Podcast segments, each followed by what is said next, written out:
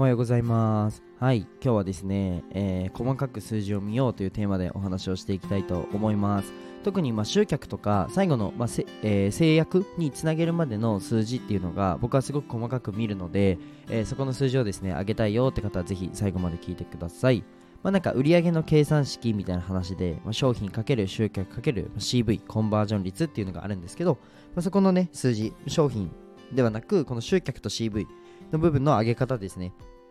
ここに、えー、と絞ってお話をしていきたいかなと思います。はい、じゃあ、えー、と本題に入る前に一つお知らせです。えー、この放送はにじゅうにさいで会社経営をする、えー、会社経営をしている、えー、日々の学びをね共有するチャンネルになります。はい、で、えっと、公式 ライン がね、概要欄にありますので、ぜひ、えー、追加してくれたらなと思います。で、昨日すいません、あの、完全に、あの、サボっちゃったというか、ちょっとバタバタしてて、えー、放送する時間もなかったんですけど、えっと、おとといですね、コラボ配信をにけんやって、えっと、カウンセラーさんの方とね、あの、コラボ配信したんですけど、ぜひね、僕の、あの、チャンネルのところからコラボも聞いてみてください。はい。じゃあ、えっと、最近ちょっと考えてるのが、えっと、いろんな、えー、事業をやってる方とかいろんな経営者さんにちょっとあのしゅういちぐらいであのアポイントして、えー、ちょっと僕のチャンネルでねあのいろんなことを学べるチャンネルっていうのがやっぱりあのいいかなと思うので、僕の知識だけじゃなくてさまざまな経営者さんにお話を聞いてってね、あ、こういう考えあるんだっていうのをちょっとみんなで共有できるようなチャンネルにしたいかなと思っております。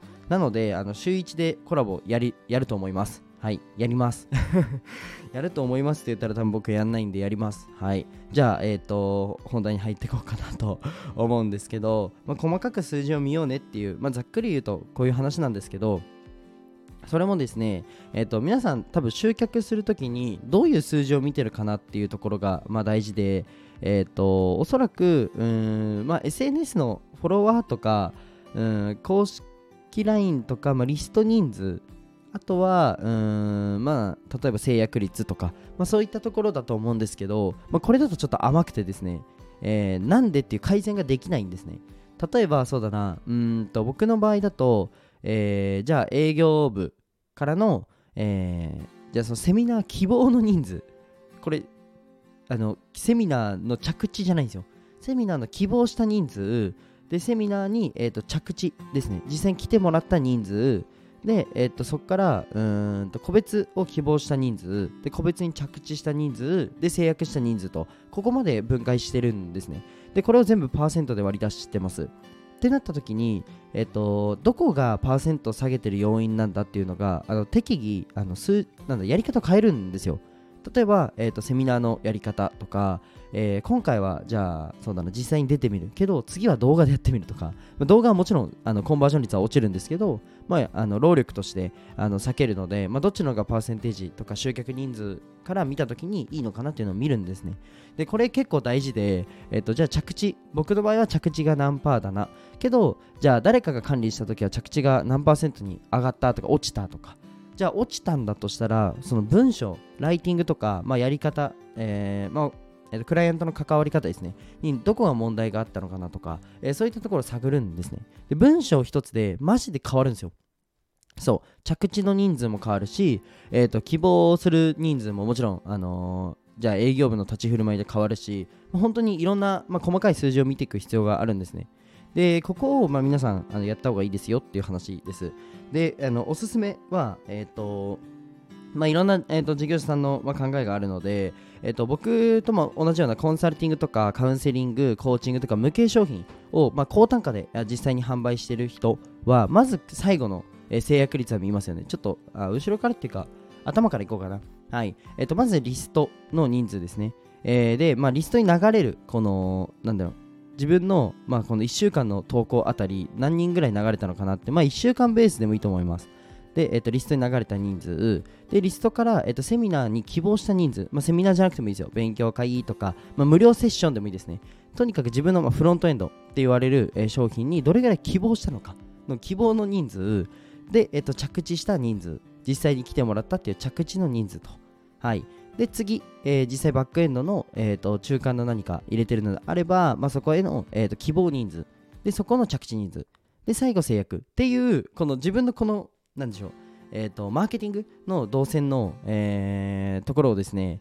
ちょっとなんか区切りを入れてパーセンテージにするっていうのをやってみてください。これマジでやった方がいいですこれ騙されたと思ってマジでやってほしいんですけど、あ、ここ自分弱っていうのが多分見えるので、で、あの見えないとして、えー、例えば、えー、全部割と制約率とかもいいな、じゃあ何なんでダメなんだろうってなったら入り口じゃないですか。入り口の母数を増やすしかないよねとか、そういった改善点が見えてくるんですね。で、あの特にうんとそうだな、僕のクライアントさんはあんまりいないんですけど、結構あるのが、えー、そうだな、うん、Facebook で何投稿したらいいんですかみたいな質問があるんですけど、あのわかんないんですよ